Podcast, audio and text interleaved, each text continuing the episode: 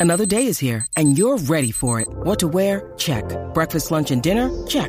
Planning for what's next and how to save for it? That's where Bank of America can help.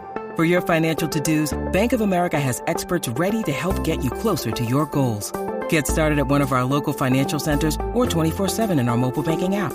Find a location near you at bankofamerica.com slash talk to us. What would you like the power to do? Mobile banking requires downloading the app and is only available for select devices. Message and data rates may apply. Bank of America and a member FDIC.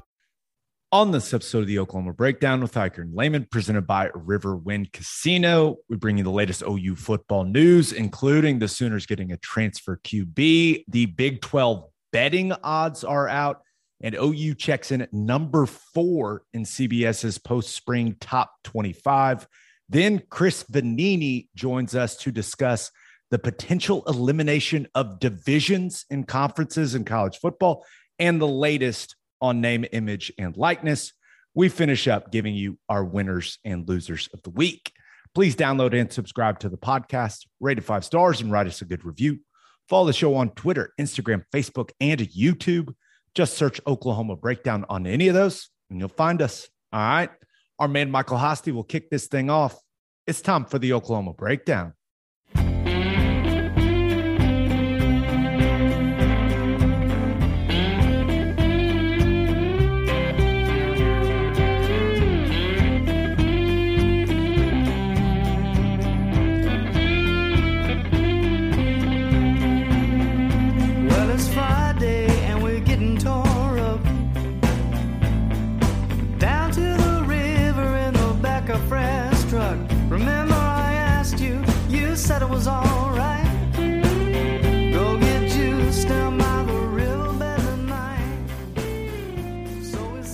It's a beautiful Wednesday, May 11th, and you're listening to the Oklahoma Breakdown with Ikard and Lehman, presented by Riverwind Casino.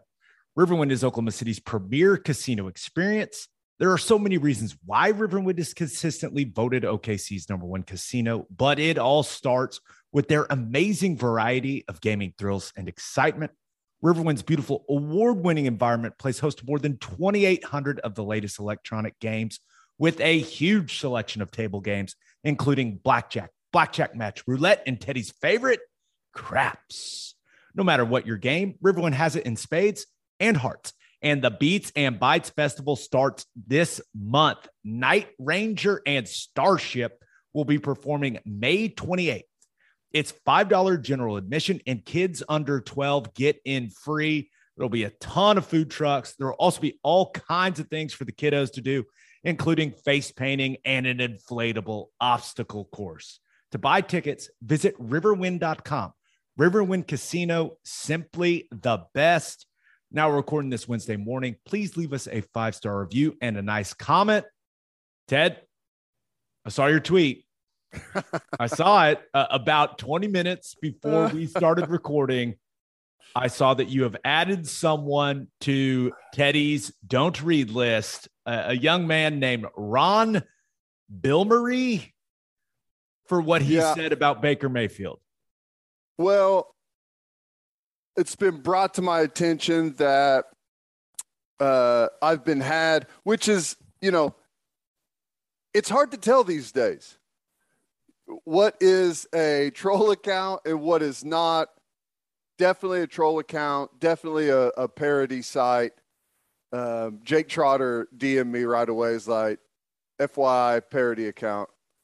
And uh, I was like, yeah, I thought it might be, but and then I had people saying delete delete it, parody account.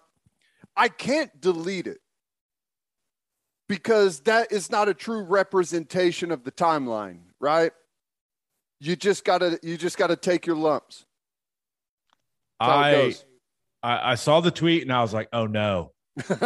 oh no, he doesn't realize it was it's a parody account. It's a joke. He's been he's been got, but I I think it's fine. I, I'm with you. Sometimes you get got and you just gotta own it, man. It's okay. right.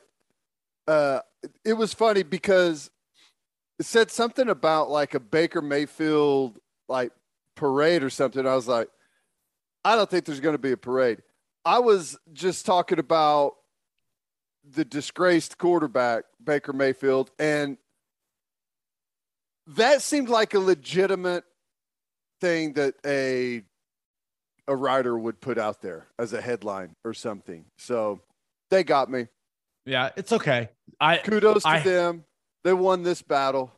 I had all kinds of people send it to me and be like, "Oh, you got to make sure Teddy talks about this on the pod. Like that's our favorite part." And I'm like, "It's my favorite part too." That's why anytime I get a chance to rile the guy up, I'm I'm going to do it.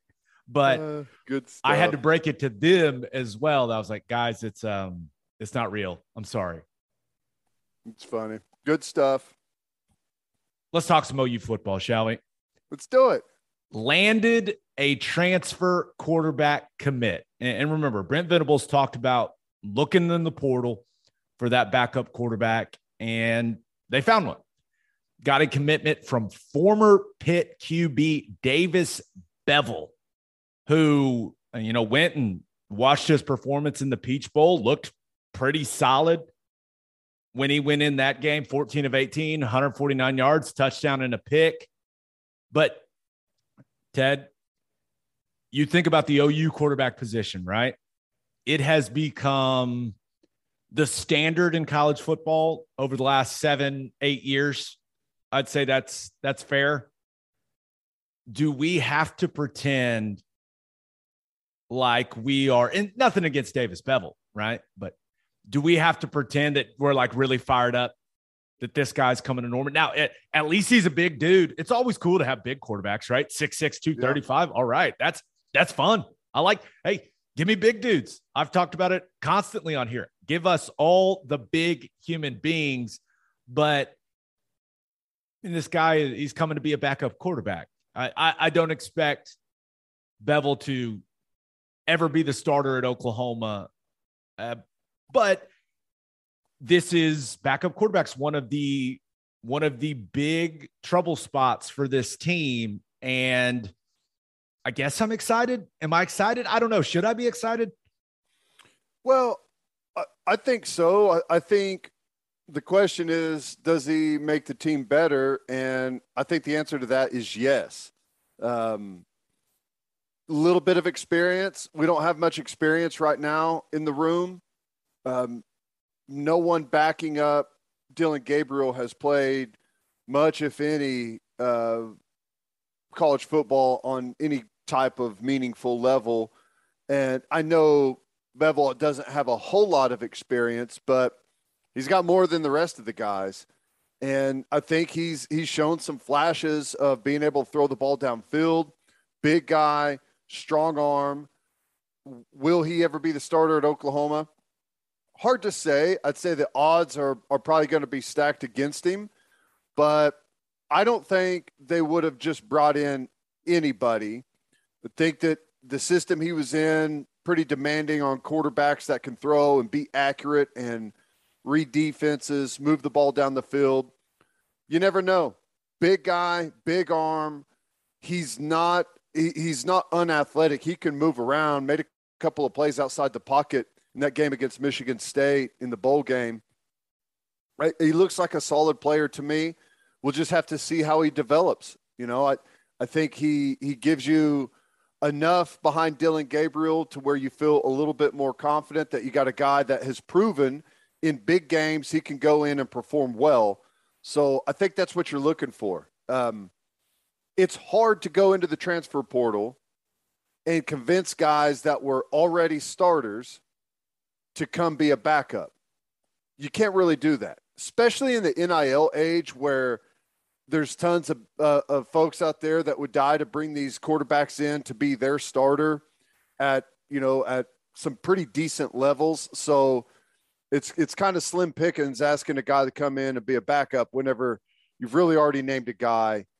Dillon Gabriel's going to be the starter. There is no quarterback battle. They're not bringing someone in to compete for the starting job because they don't feel good about their starter.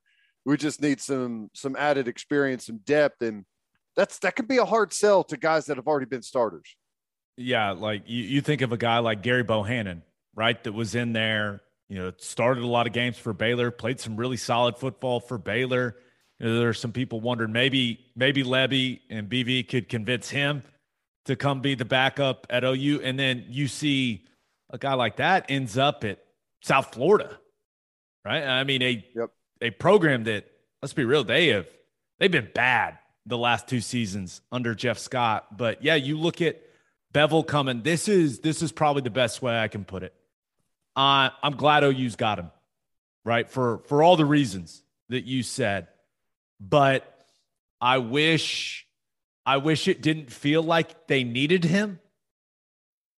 When you when you look at the quarterback situation, you mentioned the inexperience, you know, a guy like Nick Evers, like the development, physical, mental development, like it, it's going to take some time for him, right? But I just with, with the what we have grown accustomed to at the quarterback position, to see this guy transferring in, yeah, I'll I can pretend to be super excited, right? Like, oh, we got our backup quarterback, let's go. But it is, it's not quite up to the level of the expectation that we now have for for OU's quarterback, and that's fine. It's it, it's not it's not like Beville's not capable.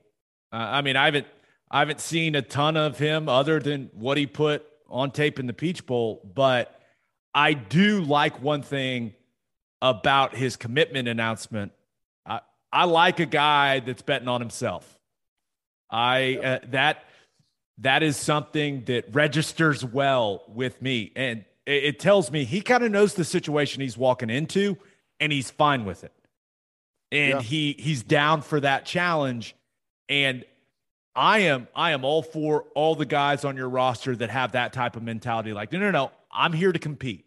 I, I know what the situation is, but I'm here to compete. I believe in myself. Let's go. Let's let's compete. I I can really get down with that. Last thing I'll, I'll really say about it is, you know, I don't know how long Dillon Gabriel's going to stay. If he goes out and has an unbelievable year, maybe jumps to the NFL. I don't know.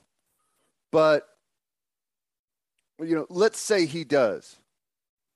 Well, you're going to be talking about the the Beville kid, Nick Evers, and the the the kid that's going to sign in the 2023 class. I- Arnold, is that right? Arnold. Yeah, we're big, Arnold. we're we're clearly big recruiting guys. I that's too far out for me to uh, remember at this point. He's a four-star kid. A lot of folks think he's going to be a five-star by the time he signs. But I've seen enough four and five-star kids that never even touch the field to know that nothing is guaranteed from high school kids coming in. You know, Nick Evers, I think, has a high ceiling, but he's got a long way to go. All right. And the kid that's about to play his senior year in high school, same thing. Right. So I I would I would never count anyone out in the quarterback battle if if those guys hit their full potential early, okay, yeah, going to be difficult for Beville to be a starter. But a guy that's 6'6", 235 and can move a bit, has a big arm. Hey, you never know. Lebby likes the bigger quarterbacks. Um, I know Dillon Gabriel doesn't fit that mold, but most of his his history and his recruits are bigger guys. So I don't know. I think it's interesting, and I, I, I definitely would not count him out. He's already shown that he can play in big time football games, big time bowl games, stepping in in a tough situation and playing pretty well. I think that means quite a bit. Yeah.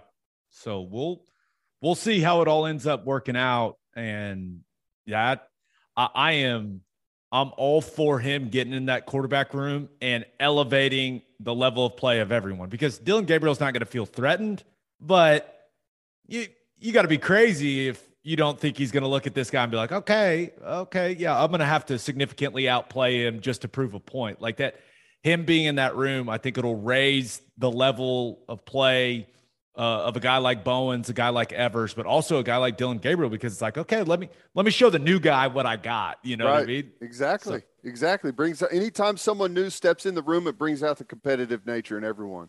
Absolutely. All right, let's talk some Big 12 betting odds. When you need mealtime inspiration, it's worth shopping Kroger, where you'll find over 30,000 mouthwatering choices that excite your inner foodie. And no matter what tasty choice you make, you'll enjoy our everyday low prices, plus extra ways to save, like digital coupons worth over $600 each week. You can also save up to $1 off per gallon at the pump with fuel points. More savings and more inspiring flavors make shopping Kroger worth it every time. Kroger, fresh for everyone. Fuel restrictions apply. Hey, it's Kaley Cuoco for Priceline. Ready to go to your happy place for a happy price? Well, why didn't you say so? Just download the Priceline app right now and save up to 60% on hotels. So, whether it's Cousin Kevin's Kazoo concert in Kansas City, go Kevin, or Becky's Bachelorette Bash in Bermuda, you never have to miss a trip ever again. So, download the Priceline app today. Your savings are waiting. Go to your happy place for a happy price. Go to your happy price, Priceline. They're out. We're we're yeah.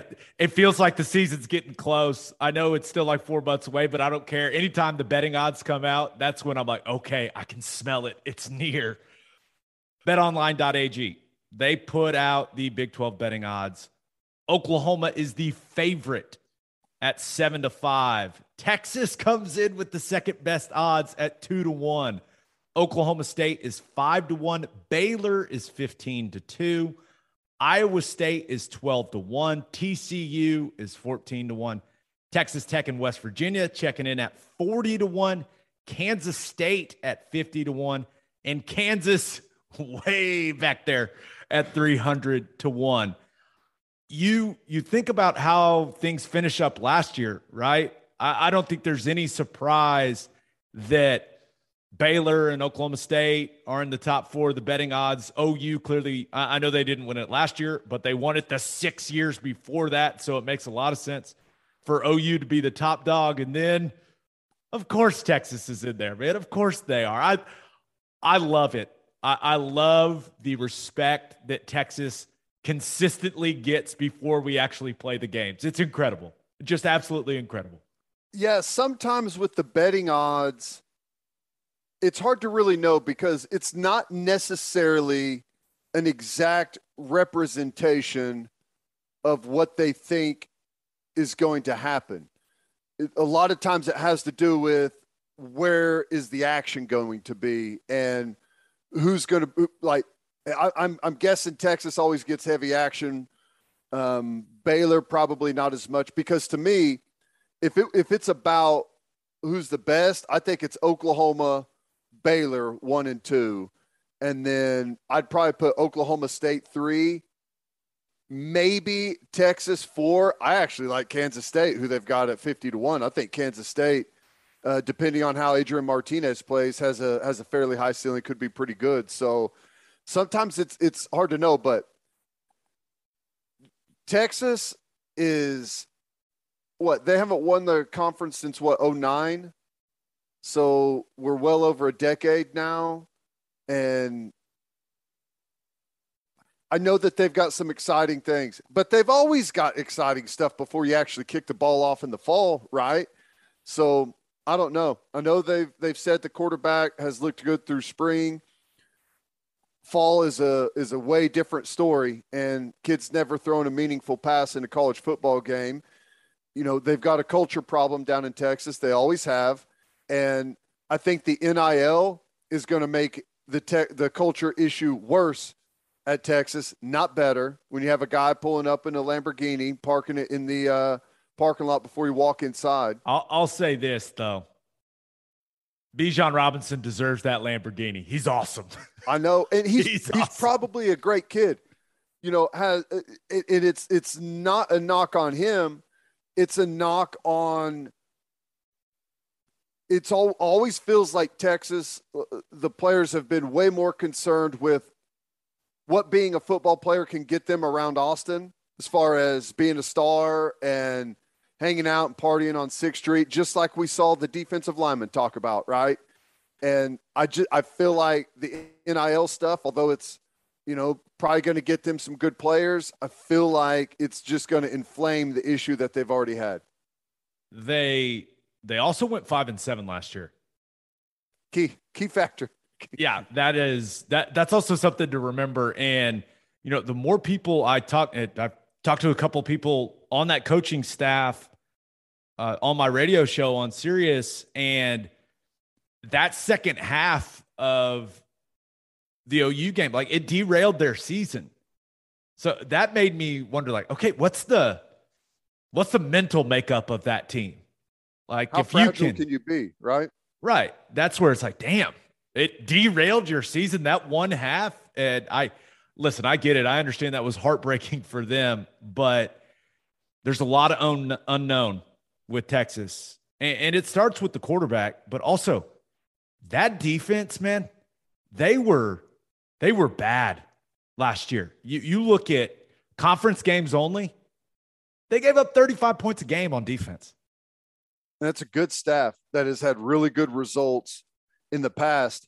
And last year was probably, I don't know, I'd have to go back and do a lot of work, but probably the lowest offensive output the Big 12 has had in a decade or maybe longer. The this is all you need to know. The first team Big 12 quarterback was Spencer Sanders. Right. That's defensively led football team. Yeah. that that was where the level of QB play was last year in the conference. Right? Right. Brock Purdy led the league in in passing. It just the quarterback play was not good last year. It wasn't. It was not good in the Big 12. So for Texas's defense to play the way that they did, I mean, that is that's something they they clearly have been trying to address this offseason, but we'll see it. I'm going to need to see it before I believe it in the fall. Like looking at some of these other odds, I look at Iowa State, right? Last year coming into the year, more hype for Iowa State than any year in the history uh, of that program. And they fell flat on their face. Right? I thought that they were the most disappointing team in the country to me. Like I I I expected really really good things from them and it just it didn't happen. But now they're kind of flying under the radar. Bunch of new faces there for Matt Campbell, right? Lost a lot of names that we know, you know, Purdy, Breece Hall, uh, guys, Eisworth on the defensive side, Mike Rose, like, but they do have some some solid pieces back. You know, starting with Will McDonald there, who's probably going to be the best edge rusher in the league. But I feel like Iowa State's in more of an Iowa State spot. You know what I mean?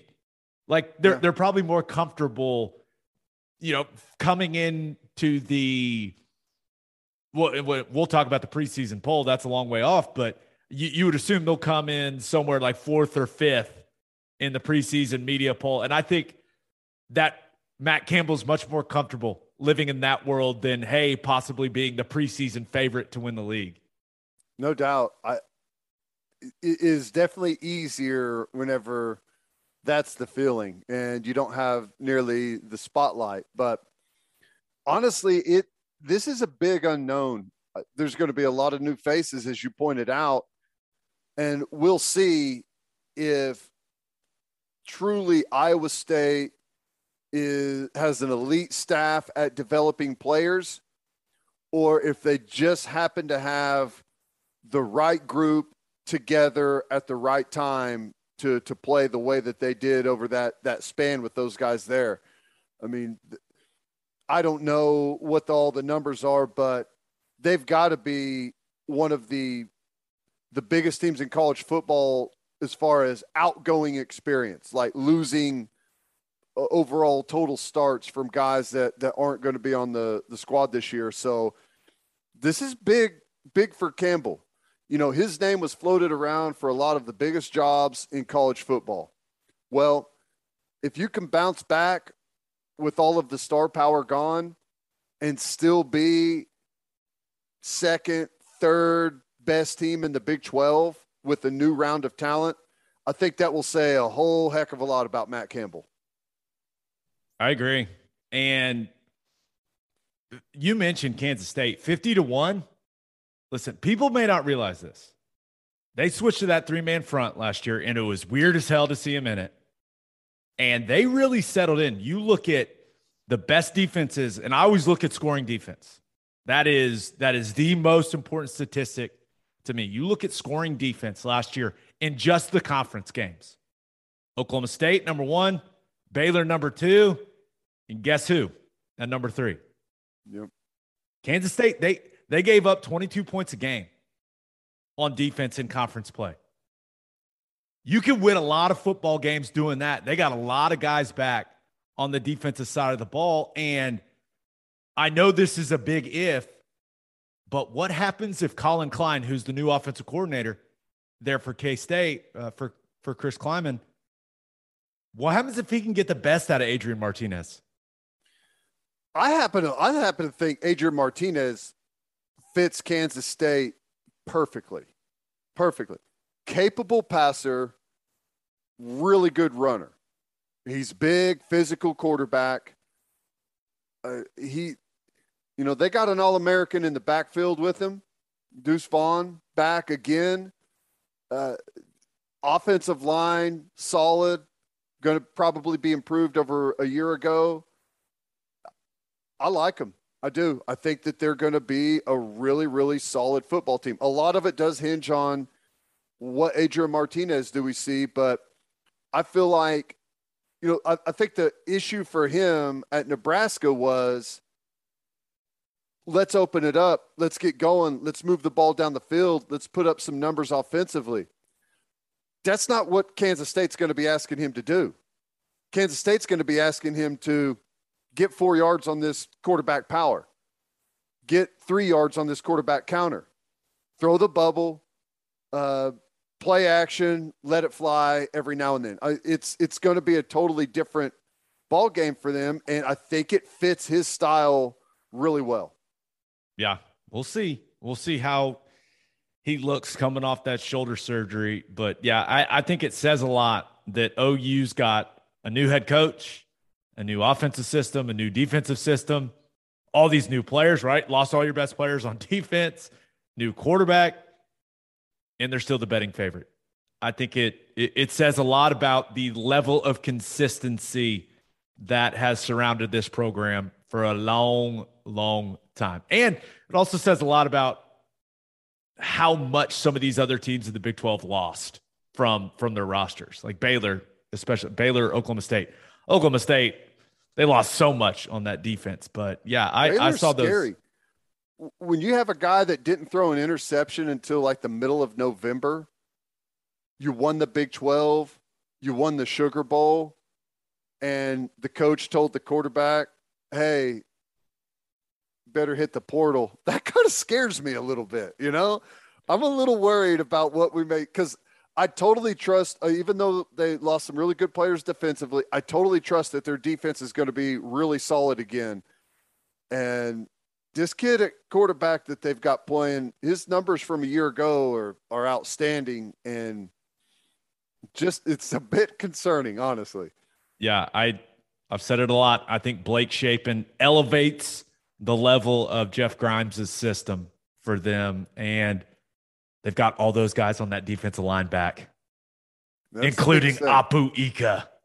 Yeah, when you've got a, a 370 pounder playing nose, you can fill in the backers behind that and get some good play. Uh, yeah. The, all right. The, the CB, yeah, just oh, they're linebackers. They they lost a couple. Ah, they won't get touched. It's fine. the CBS post spring top 25 is out. Number one, Bama. Number two, Ohio State. Number three, Georgia. And checking in at number four, the Oklahoma Sooners. Number four, post spring. I saw this and it raised not one eyebrow, but both. Ted, listen, I there there are not many people that believe in Brent Venables more than I do. But number four is a little much. There's a whole lot of unknown with this football team. Listen, I I appreciate the respect from CBS Sports, but that is that's a little high for me. And it's it's not that I don't expect them to end up in that conversation at the end of the year, but going into the year, with everything they lost from the roster and all the the newness with the staff and the systems they're implementing, number four. Ooh, okay. Not scared, but dang, okay. It's kind of crazy, isn't it? The uh, the way too early top 25s that I guess were way too early had Oklahoma floating around what the low 20s, high teens area, most of them did. And here we are post spring, and they've moved up to number four. Interesting. How does that happen, right? How, how, how do you go from uh, 19, 20, 21 to number four in the country? Seems, seems pretty sketchy to me, but I'm with you. I think the seven, eight number is probably about right. I'm comfortable with that number. But my problem is whenever our starts trying to say, okay, if Oklahoma's four, who behind them do I feel like is going to be a better football team than they are? And it gets really difficult to come up with teams to put ahead of them. But I still think just just to feel better about it, I'd like to be back at like seven or eight, have a little hunger there, try and go out and earn it. But like, I'd have them ahead of Baylor. I think they're going to be better than Michigan. I think they're going to be better than Texas A&M. I think Notre Dame, um, depending on what happens with them offensively, I think that's probably the closest. That's what I'd have there. You know, I, the problem is, if not Oklahoma at number four, then who would you put at number four? That's that's the question, right? I And- personally would put Clemson there probably, which Yeah, I think Clemson checked in at like 11. Uh, Utah at nine, Arkansas at 10. Like, I don't, I, I think OU is going to be a much better team than Arkansas. I think OU Utah would be a damn good football Utah's game. going to be good. They're going to be real. So, yeah, I, I guess I'd rather be four than like 11, right? It's more fun that way. But yeah, it's certainly, I saw that and I was like, you think about, you think about the hype going into last year. And you and I, we fully embraced that, right? Because that was the expectation. And we've been hearing, hey, 2021, that's the season, right? That And- that's what Uh, this entire thing was building about- to. Yeah, it was more about kind of the rest of the country than it was OU. Like I remember saying that I don't think this is going to be the best team OU's had in in the last four or five years, but I think just because of the nature of the rest of the college football world, it may be one of their better shots to go win a championship. And I feel like that proved to be true with Georgia winning it with the quarterback that they had and Cincinnati making the the the playoff and Michigan making the playoff. I feel like everything played out right. Problem is, you know, we didn't hold up our end of the bargain. Yeah, and I, I, I think there are some other notable, notable teams in this uh, in this post spring top twenty five. USC checking in at fourteen. I think that some OU fans are uh, are a little surprised by that. I know I certainly uh, certainly was surprised by that. And then I'll just tell you right now, Utah at 10 and USC at 14. Buddy, Utah is going to stomp a mud hole in USC's ass this year. I'm just telling you right now that is, you can mark that down. Those two teams are not even close. Yeah. No, I'm with you.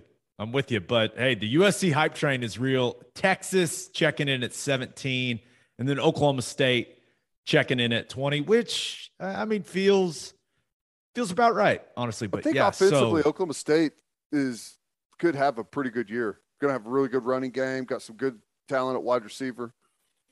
just got a lot of holes to fill on that defense, and clearly Jim Knowles moving on to Ohio State.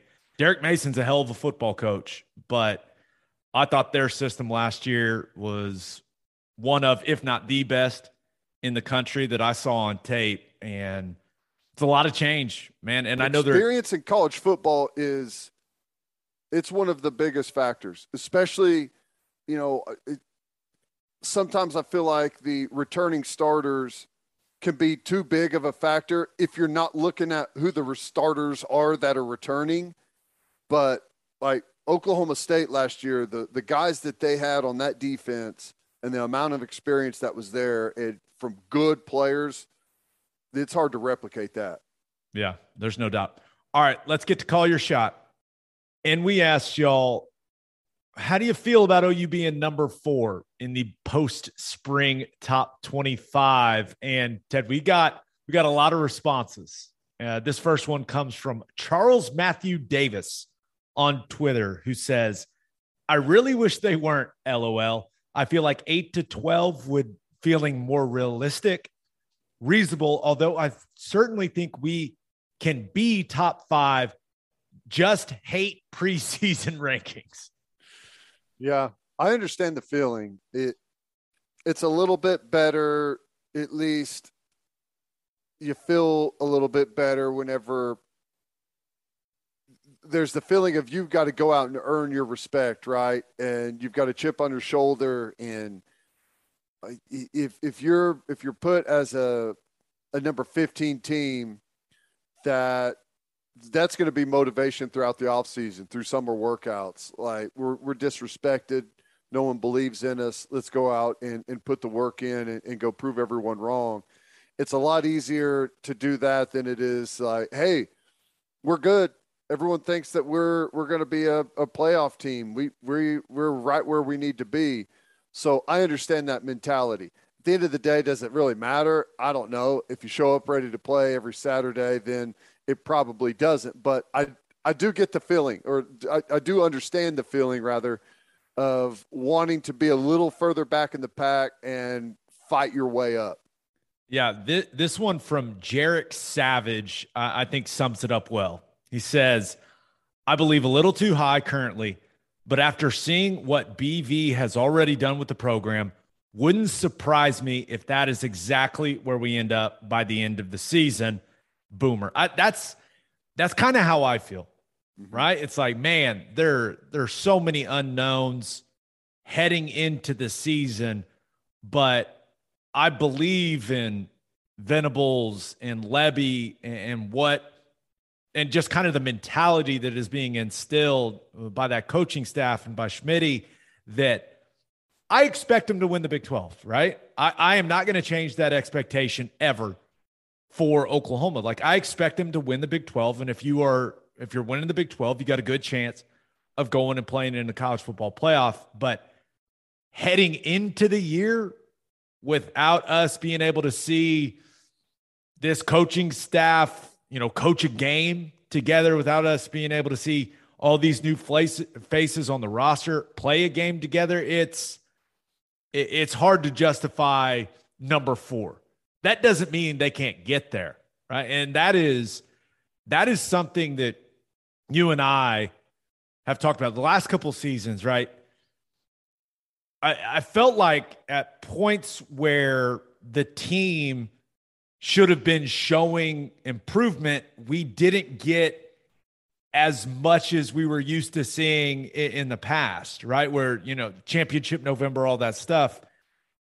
Brent Venables, like the, the team that takes the field against UTEP, that that's not the finished product. They're gonna with the way that they practice and just with how detailed Venables and that entire staff are when it comes to coaching and, and what Schmidt is going to make them do lifting wise during the season, like they're going to continue to improve during the season. And that's how it's supposed to be. That's that's the sign of a program that is being run the proper way. And I, I would I would hope that as they get more and more experienced and more and more comfortable playing together, right? And they get into the groove of the season, that's when we really see some improvement kind of in that that middle third of the season. And I, but we won't know, we won't know what that looks like until we get there, though. That's, that's the unknown for me is how much we know they got a talented team. We know they got a really talented coaching staff.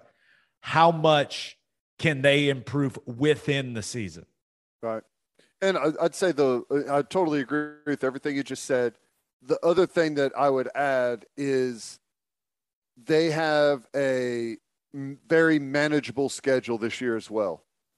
That you know you can be a really really good football team and play Ohio State in the preseason and you know if you're a you know I, I don't know who but you can if you're in a conference with a really tough team a top five team and you play a top 10 team in non-conference well you could end up with a, a two or three loss season but you know be one of the better teams out there. It's just that your schedule happened to be incredibly difficult and this year oklahoma's got a, a really manageable schedule. Like next, next year we're playing georgia in the non-conference. Like that changes if there's not an expa- expanded playoff that changes kind of what your what the rest of your season can look like you know if you if you want to make a 14 playoff at the end of the year so this year totally totally manageable whenever you look at it from right now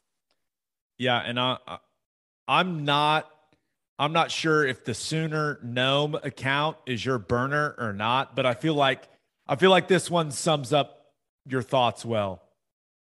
Would love to feel like we are top four, but too many unknowns. I say we are top 10, but would love for us to start the season lower or unranked and begin the season with more chips on the shoulder. A BV led Sooner team with their backs against the wall is a dangerous thing. i agree You Dang sure it, that's I not you? Are you the. Sooner gnome? Uh, not the Sooner Gnome, but hey, we are we're locked in right here. Ted and the Sooner Gnome on the same wavelength. All right, let's do birthday shout outs. Happy first birthday to Baker Charles Board. Happy ninth birthday to Andrew Hall. Happy 16th birthday to Emily Austin. Happy 21st birthday to Braden Potts. Happy 22nd birthday to Chloe and Cole Austin.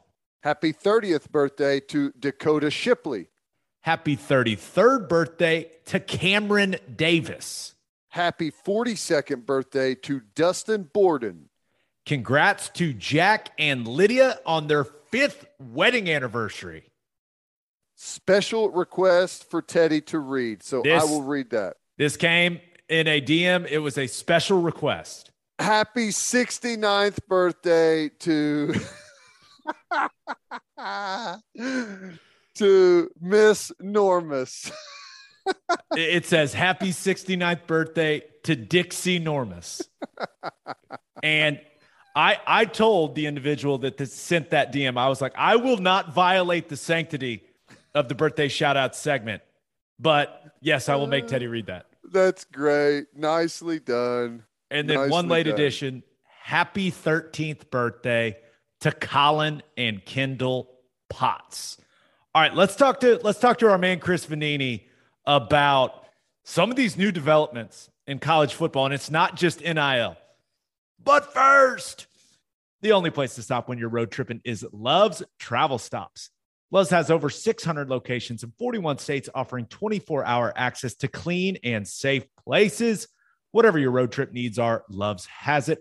Fuel, fresh food, all the snacks and drinks, including my favorite, yes, Java Amore. Did you see Turnip Seed with the I Java did. Amore in I the picture? did. That picture, I don't know who took that picture, but it looked like it, they were on like a photo set or something, didn't it? That was awesome. That that's just what pictures look like when you take them at Love's. Like that's just how it looks. Awesome. Java Amore. That coffee is fantastic. Love's also has you covered if you forget your phone charger or headphones. They've expanded their mobile to go zone so you can grab any of that stuff there. Make sure you download the Loves Connect app for exclusive offers from today's most popular brands. The Loves Connect app also includes a route planner and store locator.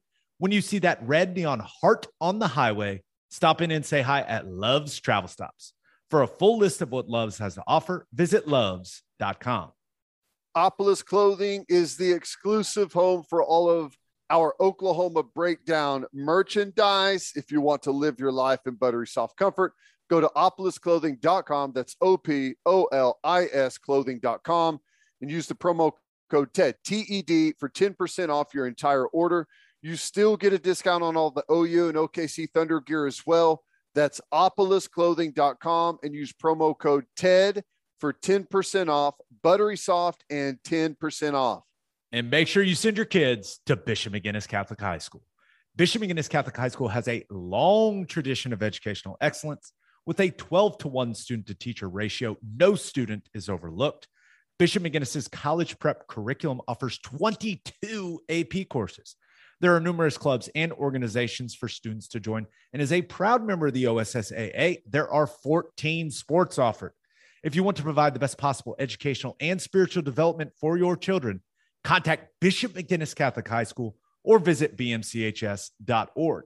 Financial aid is available, unfazed. Ted, you can't get me done. too locked in, baby. All right, let's talk to our man, Chris Vannini. A lot going on in college athletics, especially college football.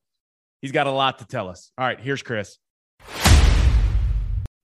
It is our pleasure to be joined by a senior writer for The Athletic. He's one of the best out there covering college football. Chris Vannini is in the house. Chris, what's going on, man?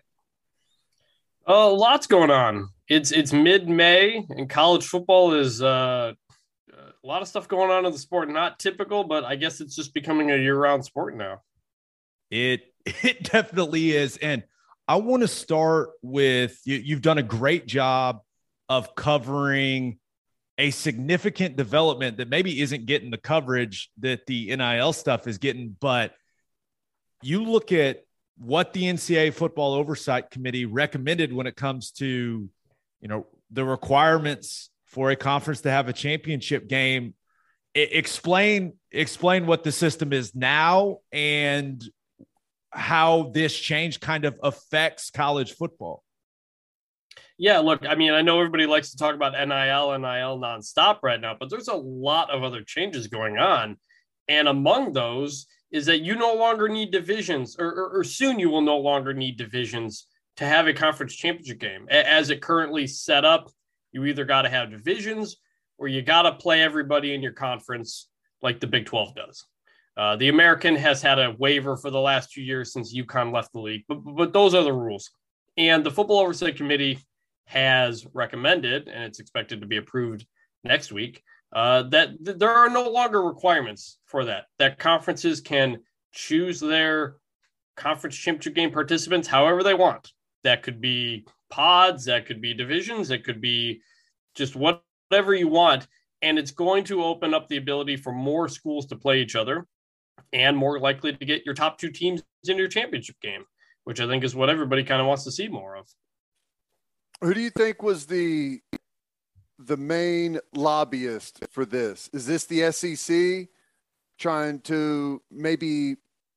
My feeling is whenever something like this comes around, that the SEC is trying to find a new, better way to continue to not have their top teams play each other, and and like you said, get the best teams in the championship game all about the, in my opinion, the expanding of the playoff, right?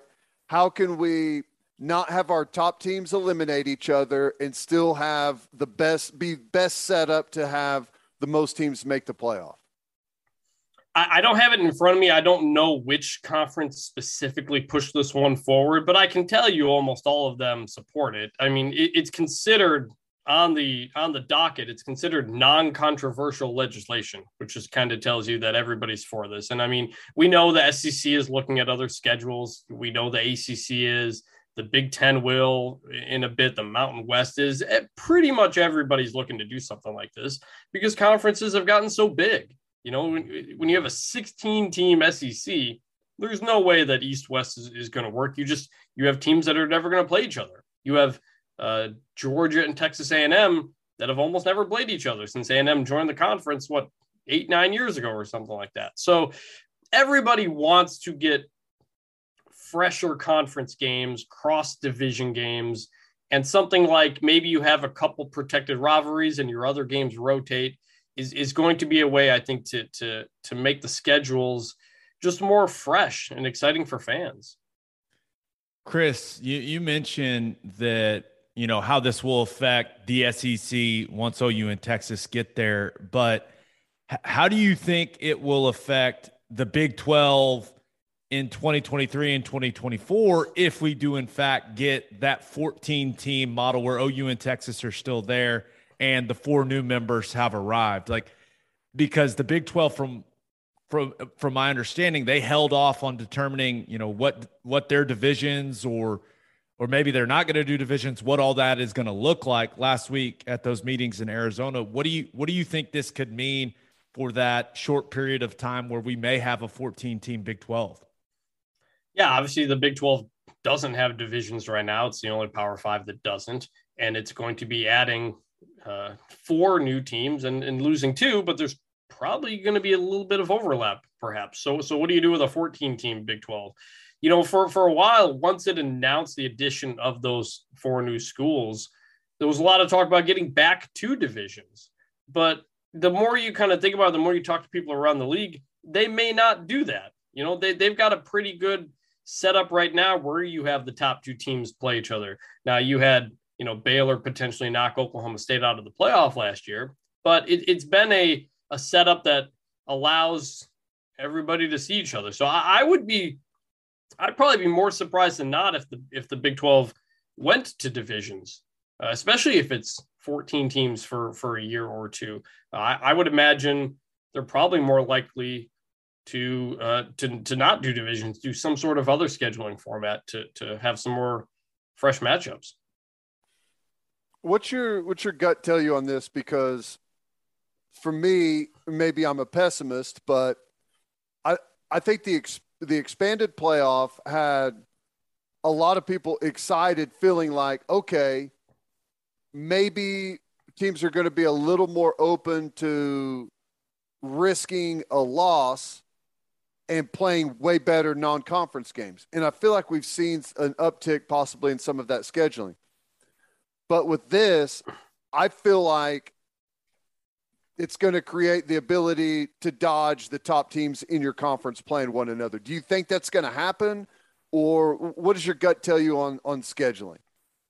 Well, like the, the Big Ten looking at potentially getting rid of divisions, that's probably going to it, it, may wait until playoff expansion. They, they, they, may not do it until then for that reason. If you only have four teams, you don't want to have one of your teams, one your your number two team knock off your number one team.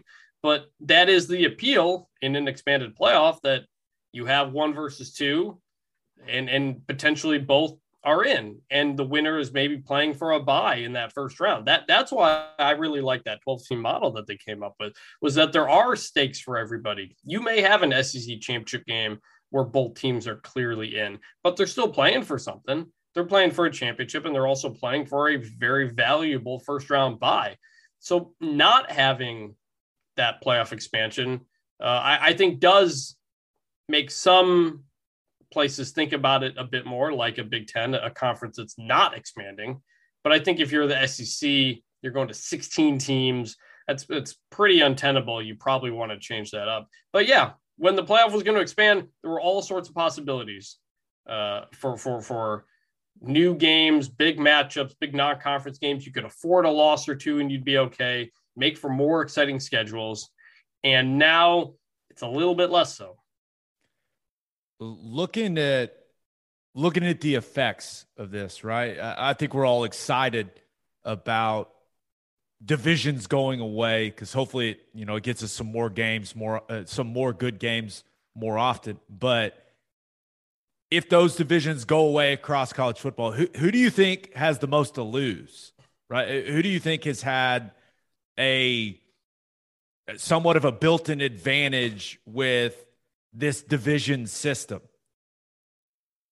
I think you look at a team like Georgia, who plays in the SEC East and not the SEC West, which is by far the toughest division in college football. Not to say Georgia wouldn't have won the championship or anything last year, but the SEC East is very down compared to uh, uh, uh, the West and Alabama, LSU, Auburn, Arkansas, just all these teams that are solid to good in that division. And you think of something like you know, like like Wisconsin in the Big Ten West, which which, which has typically had a much easier schedule because it doesn't have to compete with Michigan, Ohio State, Michigan State, Penn State every single year. Now, if you're one of those teams in the Big Ten East or the SEC West, You don't need to be better than Alabama to get into the championship game. You don't need to be better than Ohio State to get into the championship game. You just got to be better than everybody else except Ohio State. And that's I, that's what I think would be exciting for fans. Is you'd have more of a chance uh, to to to make it because you don't need to beat the big behemoth that's already in your division.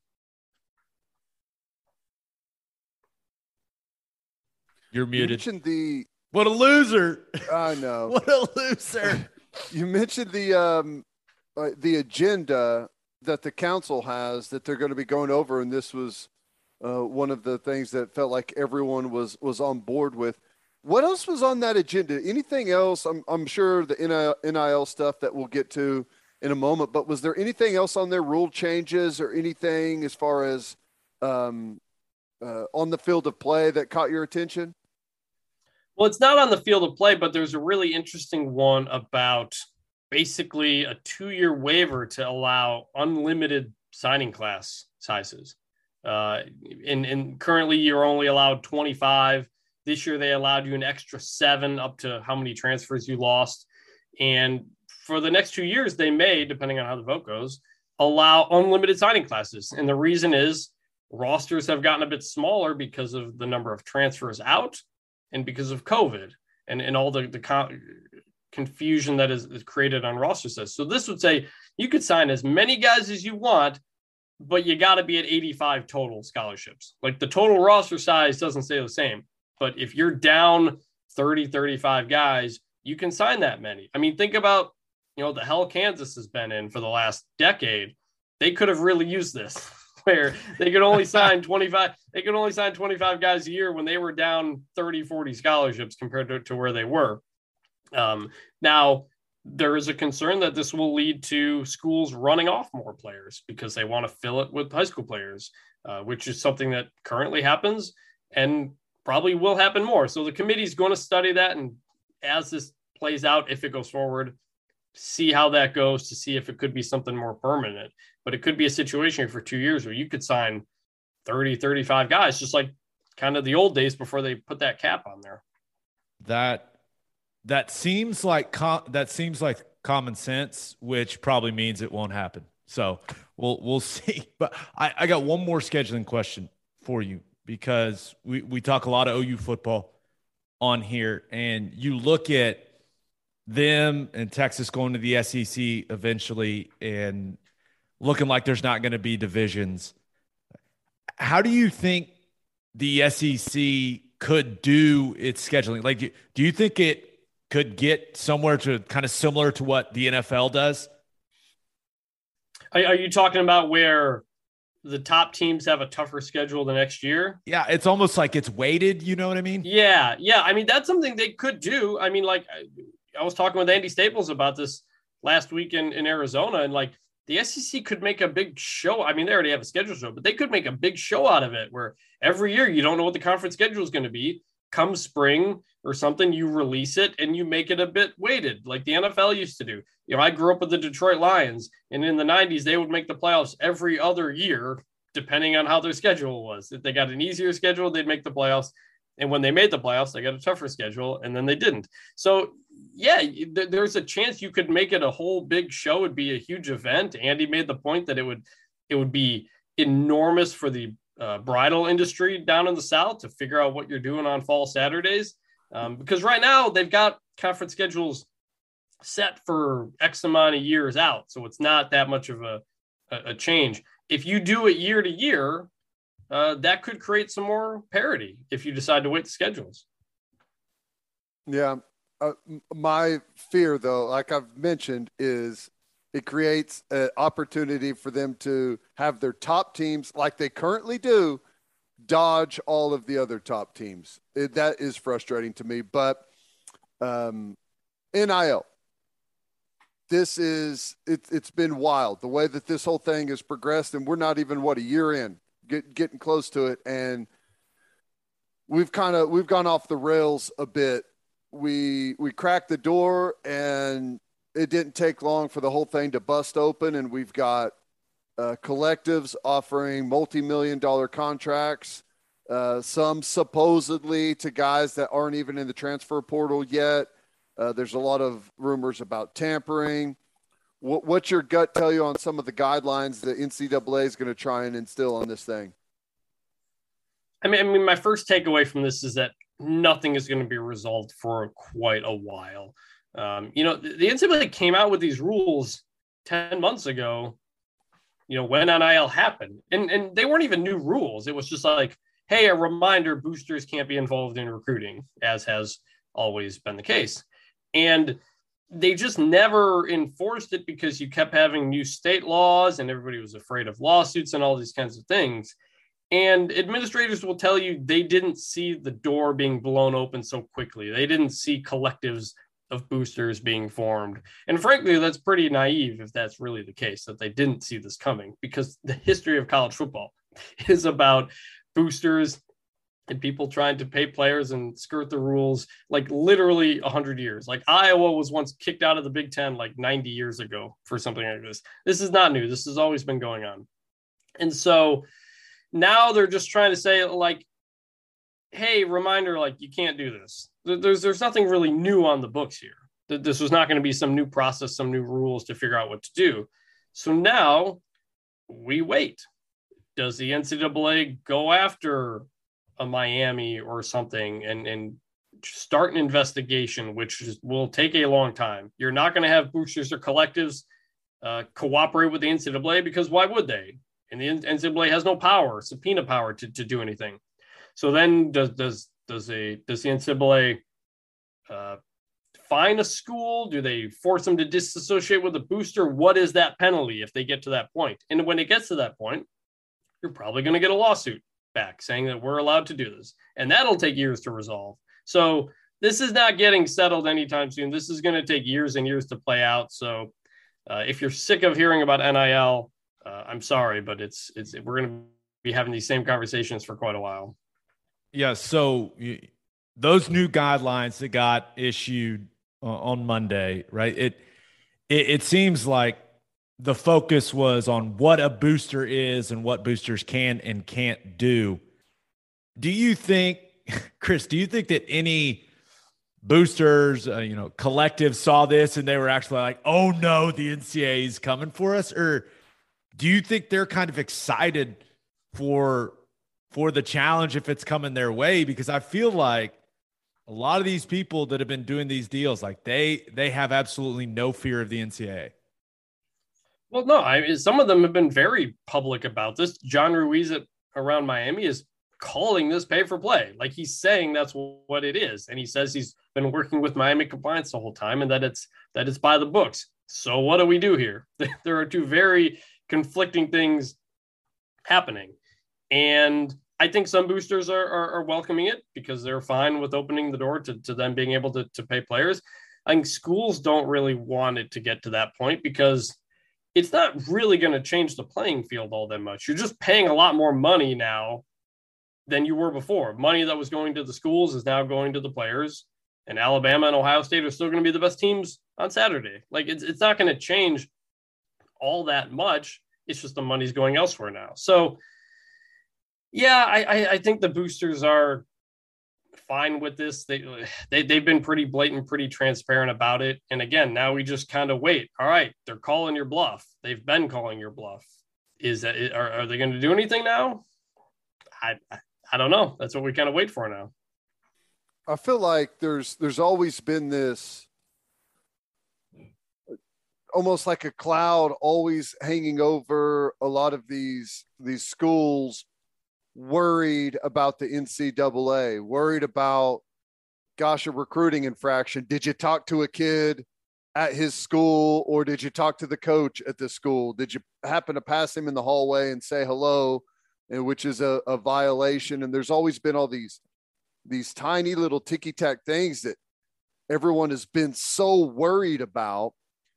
And it just seems strange that now we've got these huge huge million dollar deals going on and no one is worried. I, I feel like within the last 10 months, and maybe it's even a little bit more than that, going back to the the the college basketball situation that we saw. I, I, I have this feeling that no one really cares what the NCAA says anymore. And the new thing is just don't cooperate. If you don't cooperate with them, they are so limited in numbers and resources that it, it almost feels like they give up and move on to something else. And, and and that's always been the case, but there's always been the fear of a big fine or fear of a postseason ban of some kind.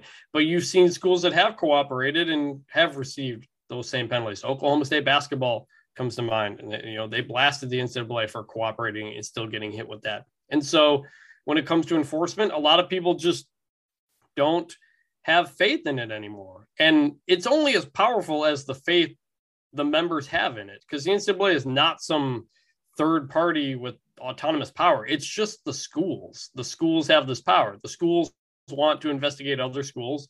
And if they don't think it's working, then nobody has faith in it anymore. You you mentioned the recruiting rules about contact with the kid in school and stuff like that. Another interesting part of all of this is that the transformation committee, the Division One transformation committee, is going to come out with a lot of potentially major changes this summer. And my colleague Nicole Auerbach has a story up on that today. And among the possibilities is a dramatic simplification of the recruiting calendar and the recruiting rules, where the idea would be you have X amount of days you can do recruiting, you can do any kind of recruiting, and all other days you can't do any recruiting. It's either a recruiting day or it's not a recruiting day. And a school could determine however they want to split that up. But you, see something like that and you think, why is that not already the case? Why do we have rules like bumps and contacts and you can call a kid, but you can't visit a kid?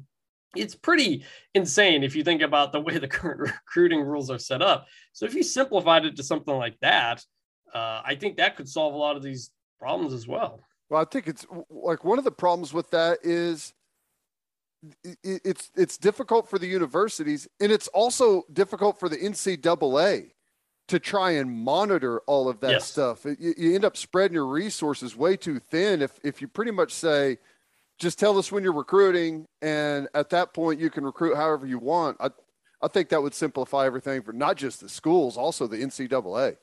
Yeah, and then on the other hand, you have stuff like Arizona State in Air Force under investigation for recruiting during COVID when nobody was allowed to. But that's that's a lot easier to prove. Like like everybody knows what Arizona State did because they documented it, and it was simply you can't have kids on campus, and they had kids at games or whatever like that, and that's going through that whole process. So yeah, it'd be a lot easier to determine and, and to enforce uh, if it was a lot simpler like that. Chris, uh, like you mentioned, NIL is not going anywhere anytime soon. What do you see as the next development in this, you know, this whole this whole thing? What what do you think will be the next big thing that happens regarding NIL? Well, regarding NIL, I'm not sure. It's just going to kind of wait. Are we going to continue to have big deals being announced so publicly like we have. You know, there was another part of that those NCAA guidelines that said, you know, hey, reminder you, you kids can't be paid for just being on the roster, and that would touch things like BYU giving uh, a collective or boosters or whatever giving money to BYU walk-ons, or the Texas has one with the tight ends, I think, or the offensive line. And Oklahoma has that one coming up where everybody on the roster gets $50,000 or something like that, whatever that is. Technically, the NCAA is saying, hey, reminder, you can't do that. You, you can't, a kid can't get paid just for being on the roster. So those are some things that could really uh, conflict right off the bat there that, that are already in place that don't have to do with recruiting. So I'm curious to see where those kinds of things go. As for the other you know potential changes it's not nil but stuff like that recruiting thing i mentioned we might have unlimited coaches allowed by this summer at some point. Uh, we might have unlimited uh, scholarships allowed in certain sports at some point. The transformation committee this summer, when it comes out with some of these recommendations and, and, and decisions, uh, there's going to be a lot of big changes that impact how college programs are run that are a lot more than simply paying players. Been a lot of talk here within the last couple of weeks as, as the NCAA has become maybe a little more engaged with what's going on in the NIL. uh, and some of these NIL deals have gotten what some people would say out of hand and, and possibly the tampering situation. And it's led a lot of interesting people to say some interesting things about maybe the Power Five or a, a select group of, of schools, however they maybe deem uh, fit to kind of break away from the NCAA and govern themselves. Do you see that as a possibility? You know, it's something a lot of people like to say. Jack Swarbrick, the, the AD at Notre Dame, made the comment it could be in the 2030s because that's when the SEC and ACC media deals come up. But it's a lot easier to say than it is to do. The Power Five, as it stands, can already do a lot of what they already want to do. And if you have things like I just mentioned, the unlimited coaches, potentially unlimited scholarships for certain sports, uh, then you're really, you know, pleasing the SEC and some of the things that it wants to do. So at that point, what are you breaking off in order to do? Is it is is it to have the schools directly pay players? I don't know. They don't. Greg Sankey doesn't seem too interested in doing that right now, and the Power Five conferences already have such a hard time agreeing on anything. I have a hard time seeing them creating a whole new organization. They couldn't agree to whether or not to play in 2020. They couldn't agree on expanding the playoff this year. Uh, so the idea that they're going to create a whole new organization with rules and enforcement and all these kinds of things, I'm skeptical of. But it's a fun thing everybody can say. The, the, the, the TV partners would love it because that would make it easier for them and, and focusing where they're spending their money. So could it happen? Yeah, it could happen. But I, I think it's quite a ways away and it's a lot more complicated than than a lot of the people like to say it is. Chris, I know you've been very busy, man, doing doing radio hits, writing, all this stuff. There's a lot going on. So we really appreciate you taking out the time to join us, man. Thank you. Absolutely. Thanks for having me. All right, Chris. See you, man. See, it's it's not just NIL right now. There's a there's a lot going on, man. Our hey, Vannini's busy. He had to like fit us in a jam-packed like radio hit schedule, which we appreciate. But yeah, I, I know name, image, and likeness is really it's really stealing all the headlines, but there's a lot of other important stuff happening in college football, especially.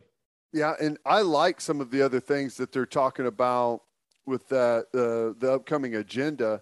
Uh, the unlimited signing classes for two years, a possibility down the road of uh, simplifying the recruiting calendar, maybe opening up for an unlimited amount of coaches. There's some good stuff that's uh, that's kind of lining up when it comes to NCAA.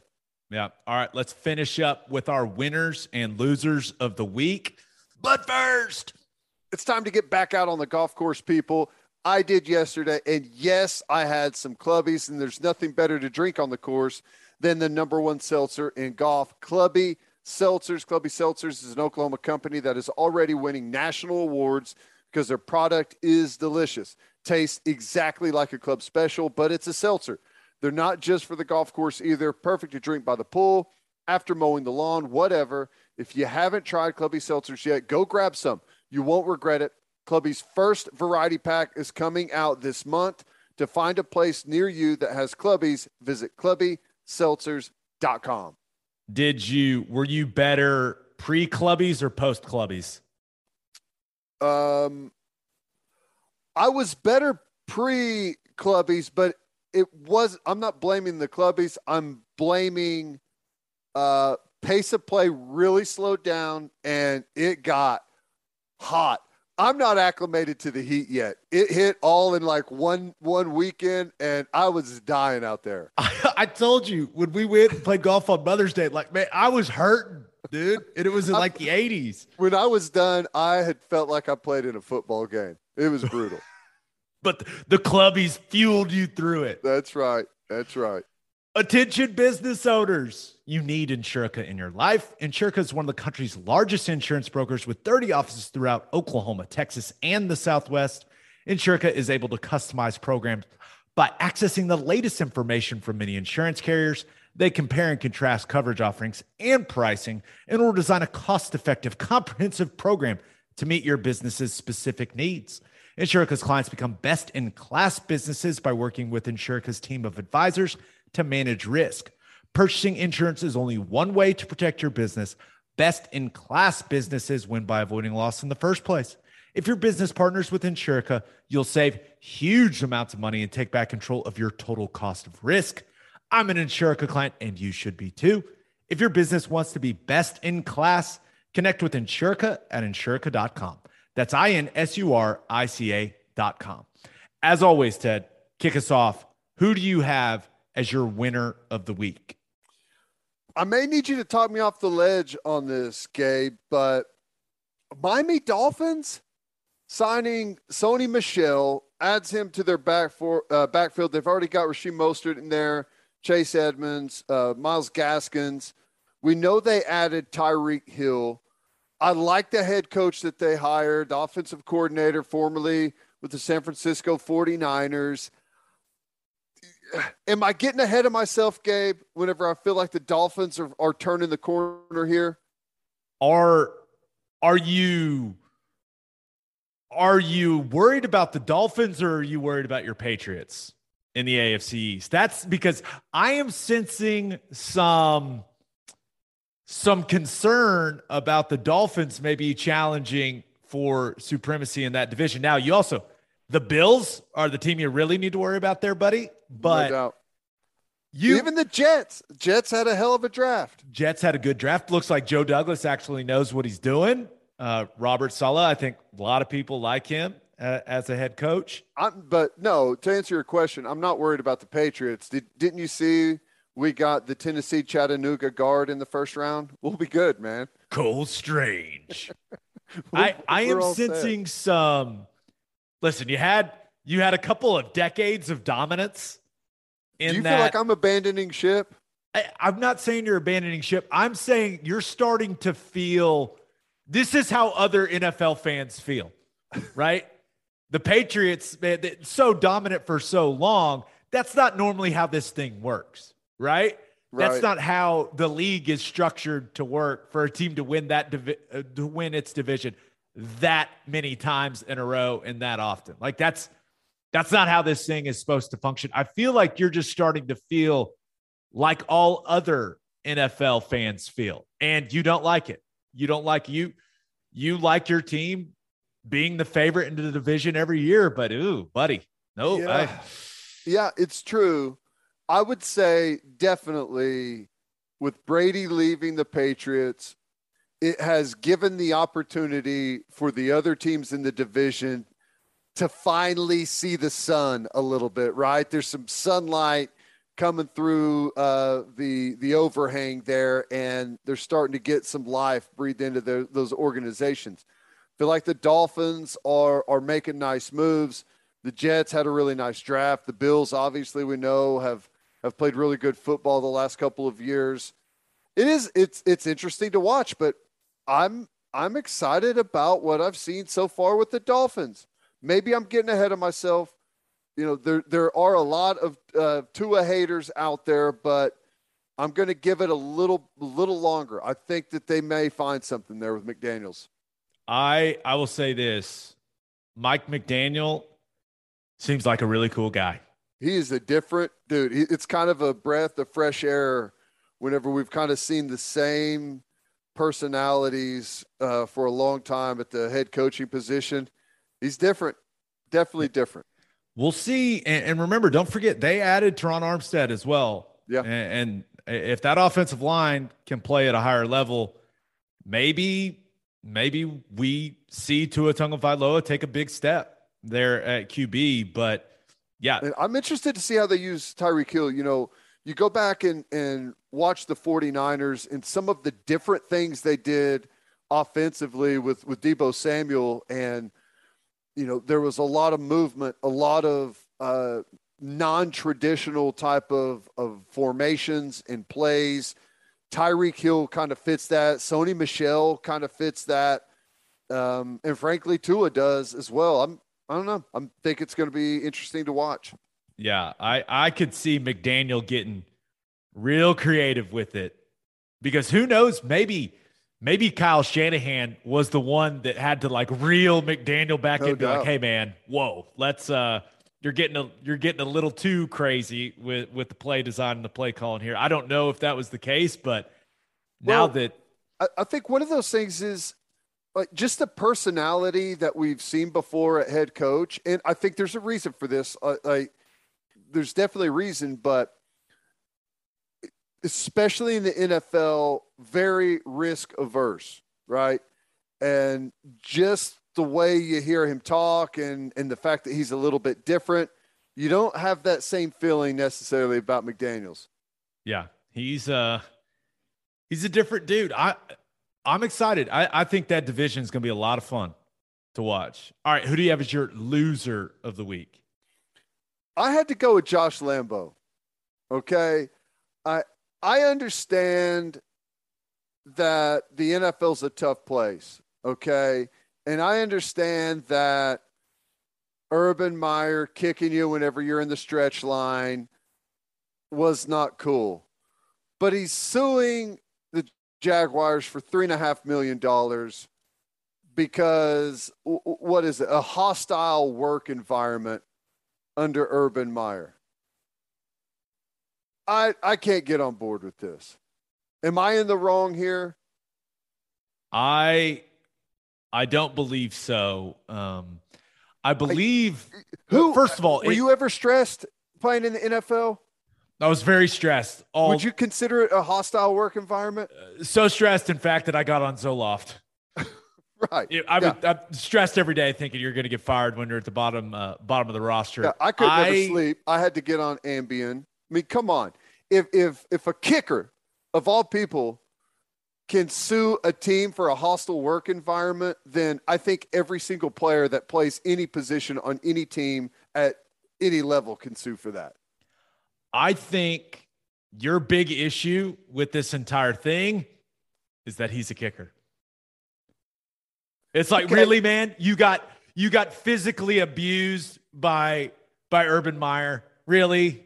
I mean, come Urban on. Meyer kicked you in the in the stretch line, and the rest of the practice, you went over there, kicked some field goals, joked around with the deep snapper and punter, while everyone else was smashing each other's faces into one another. You played golf all through training camp.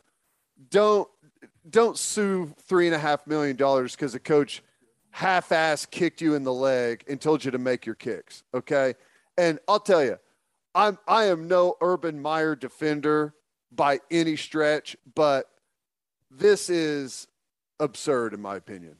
this as as the old saying goes uh, josh lambo it, he- he's softer than baby shit that But here's uh, the other part three and a half million dollars because the guy nudged your shin man i mean come on man this and and this th- he is not helping the kicking profession by Right. by taking this course of action He's not helping. It, this is not for the brand, as Pat McAfee would say. This now, if he wins, hey, I mean, I'm sure the Jaguars will settle, but That's what I was about to say. He's going to sue him for three and a half million dollars. They're going to say, "Here's a million bucks. Get lost," and he's going to say, "Okay, thank you." Right? It it's it's it's crap, is what it is. It's a frivolous lawsuit. This is the type of crap that ties up the court system. It's it's dumb, but he's going to get paid out of it.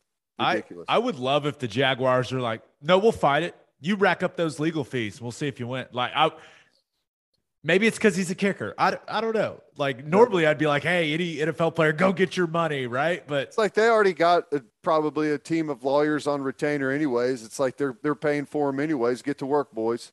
I I will say this.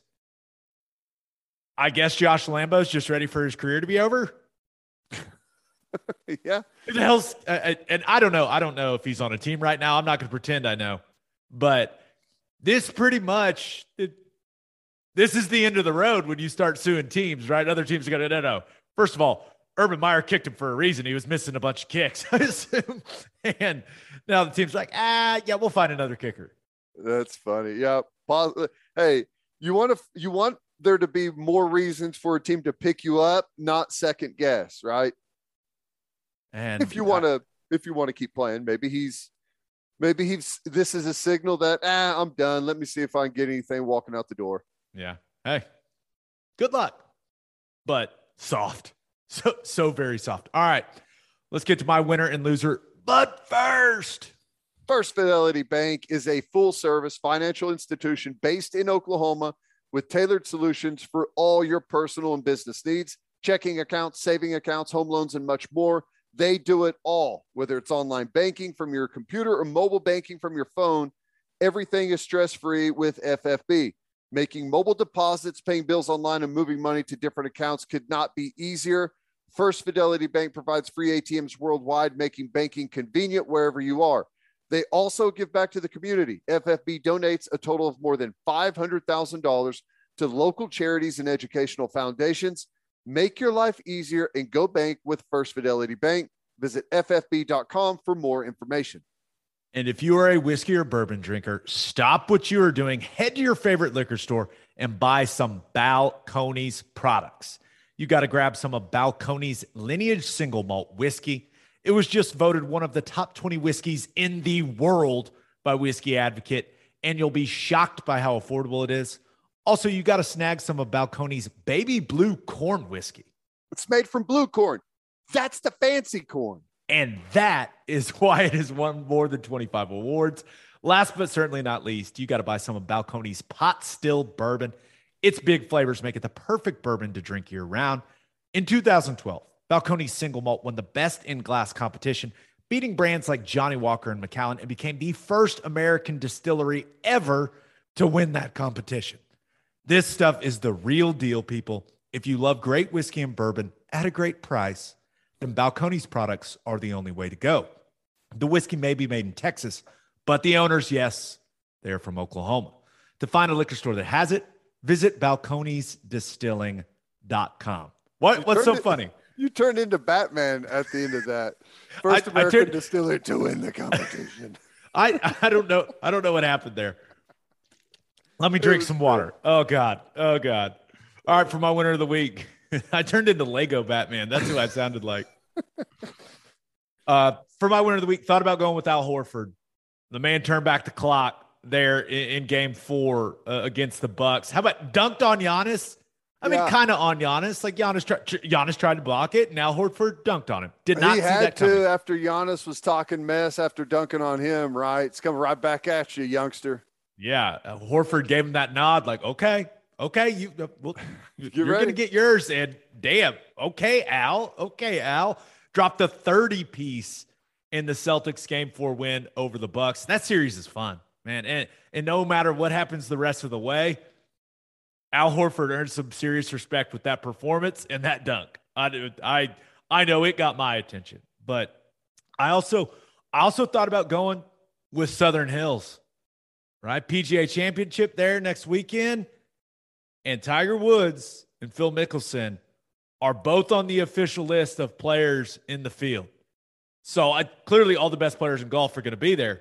But having those two guys registered, now we'll see if they actually play, right?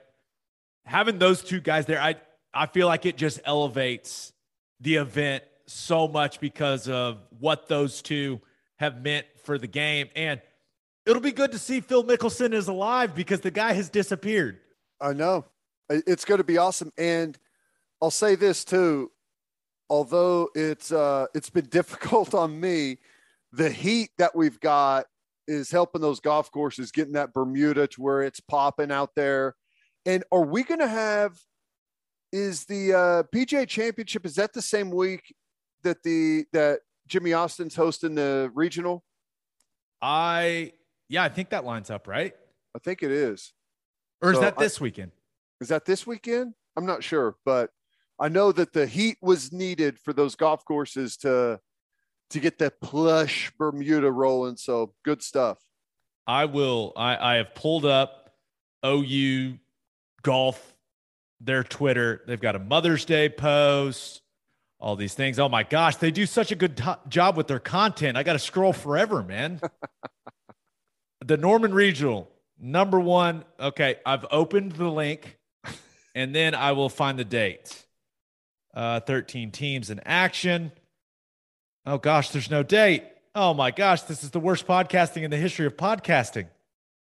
Where's the I- date, Ted? I know it was a really quick turnaround because it was supposed to be in Tuscaloosa, and they just said, ah, eh, we're not going to be able to have our course uh, ready in time. Let someone else take it.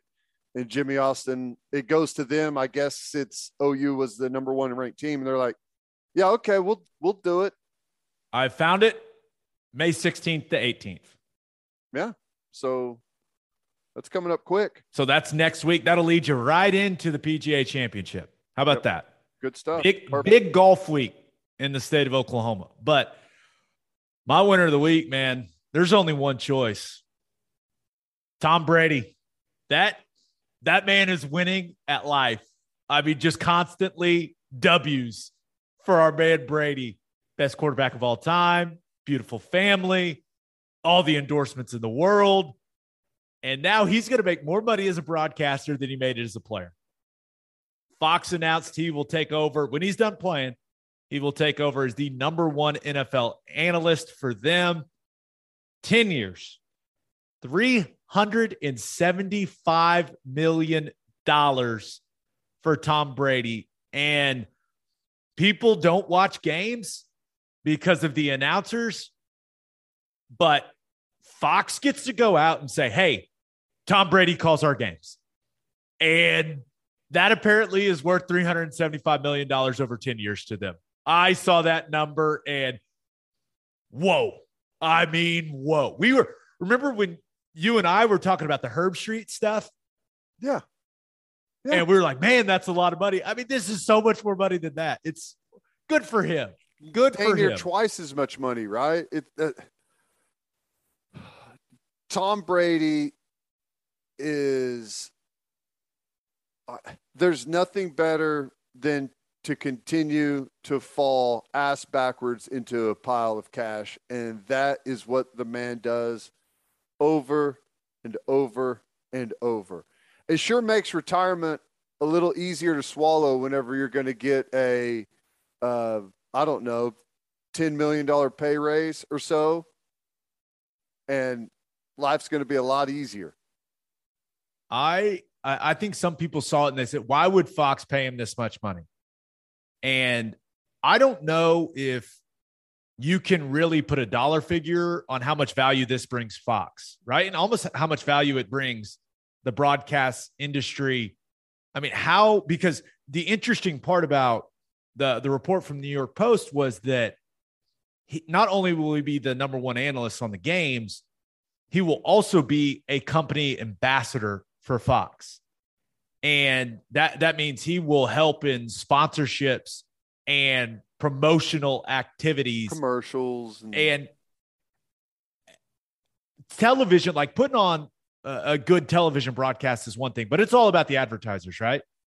It's all about how much you can get for your commercials. And if you're meeting with advertisers and you're trying to maybe you're trying to increase prices or maybe you're trying to attract new advertisers i don't know much about that.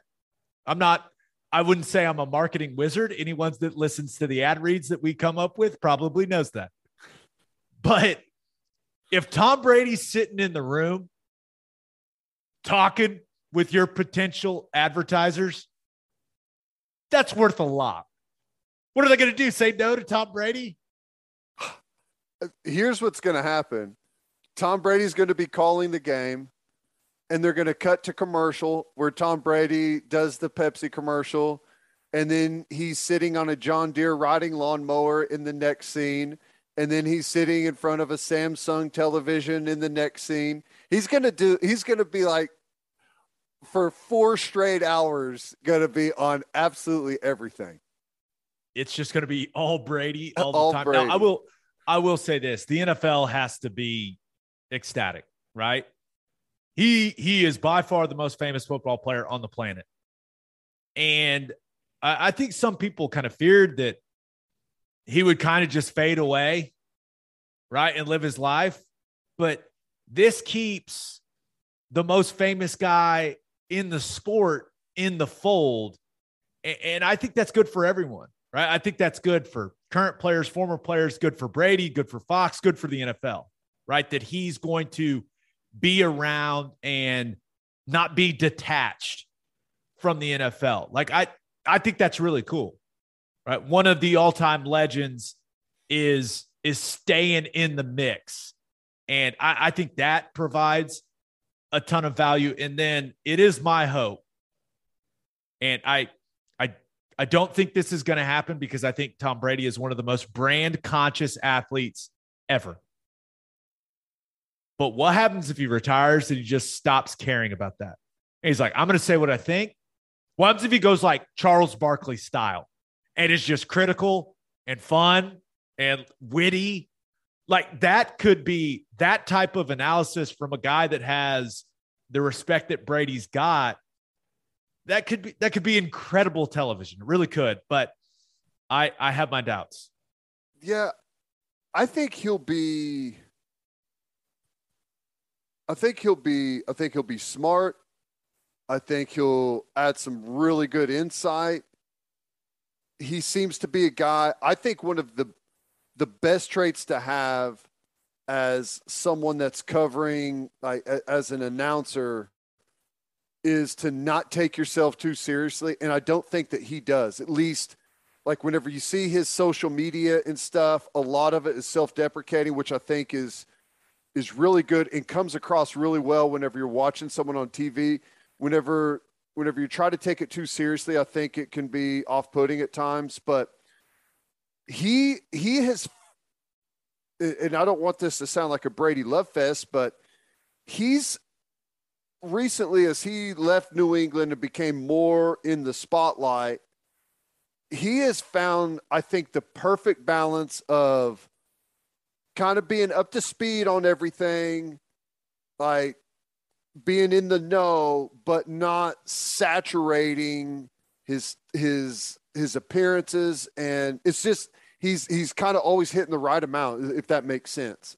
Yeah, he's got he's got a great team Mm-hmm. that you know I, I I think the the way that they execute some of that social media stuff like he he's clearly got a lot of smart people helping him do that and this is my last thought on it once i saw the deal i was like man troy aikman's just got he's got to be got to be sad man this is like breaking up with your girlfriend and then she starts dating a guy that is a way better football player than you were.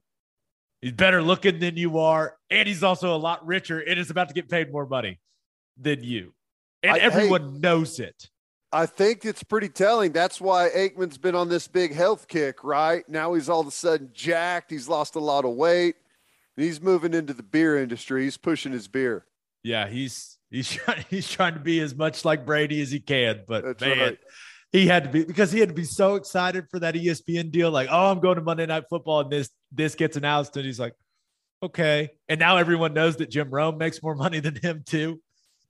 Oh God, I didn't know that. I guess Yeah. I know it now. Go go look at the chart. Jim Rome makes thirty million dollars a year. By the way, Doing what? Uh, being him, man, I don't know. I haven't I haven't listened Does to Jim Rome in a long time. Yeah, he's got a show. I haven't heard or seen anything from Jim Rome. I'm not kidding. In more than a decade, and he makes thirty million a year.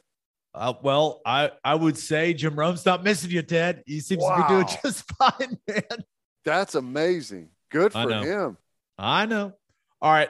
For my loser of the week, thought about going with PGA Tour players, right? The guys that applied to play in the Saudi backed. Is it LIV Golf League or is it Live?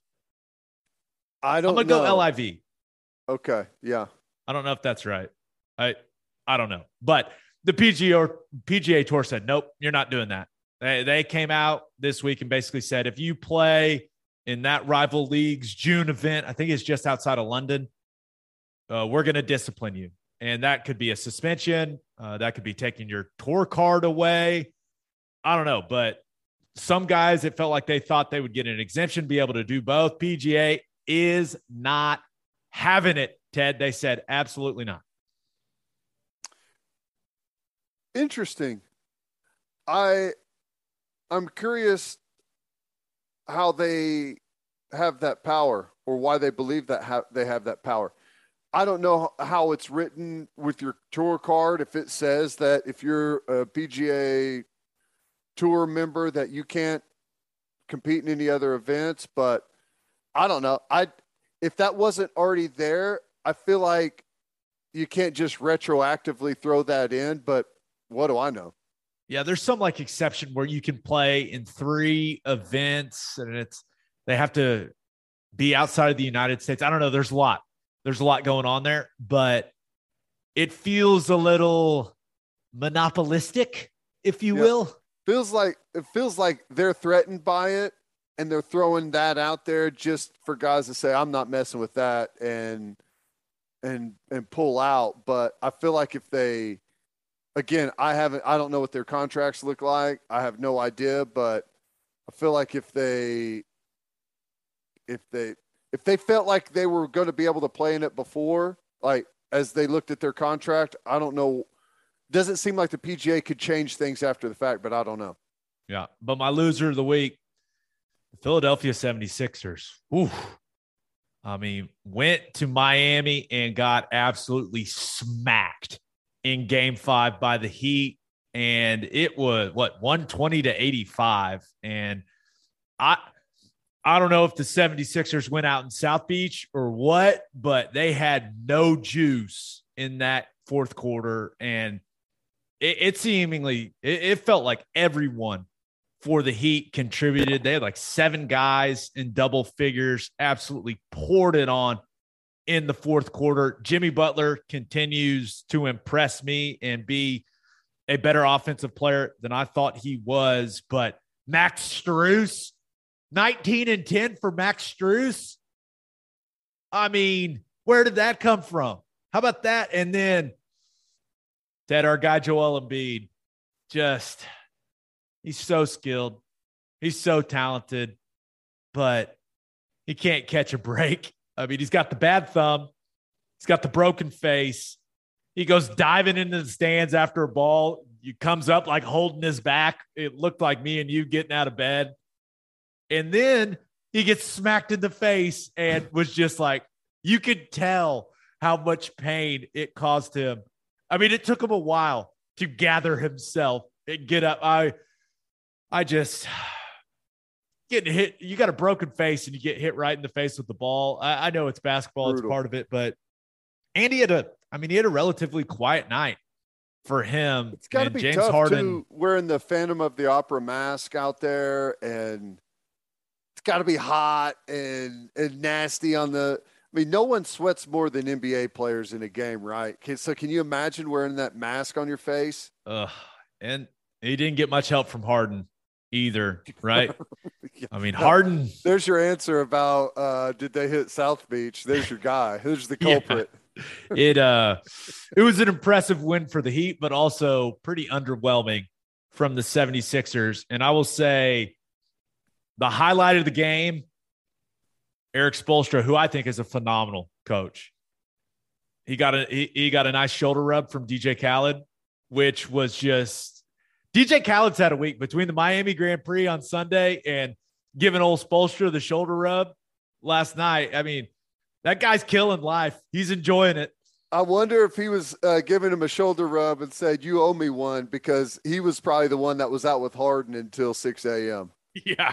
And last thing I'll say about that game Miami Heat fans are the latest arriving crowd in the NBA. Like No you doubt. watch the entire first quarter and it's like, wait, is this a preseason game? Oh, oh no, it's game five of a playoff game of a playoff series. I mean, it's it's wild seeing the amount of empty seats like all the way into the second quarter. It is ugh. Well, how about uh, arrive late and leave early? Remember whenever they all bailed whenever they were playing the Spurs, and they had the trophy there on the side. And they had one of those that great comeback, Ray Allen. just that's it, it it's very miami it's very miami but heat look good. On that note episode 213 in the books. We'll have a new podcast that'll drop monday morning. Just a reminder you can hear teddy from 3 to 6 on 94.7 the ref. You can hear me from 3 to 5 on sirius xm big 12 radio channel 375 hope you all have a great rest of your week. Have an awesome weekend. Until next time we appreciate you all for listening. Do what you always do oklahoma. Take care of each other. Then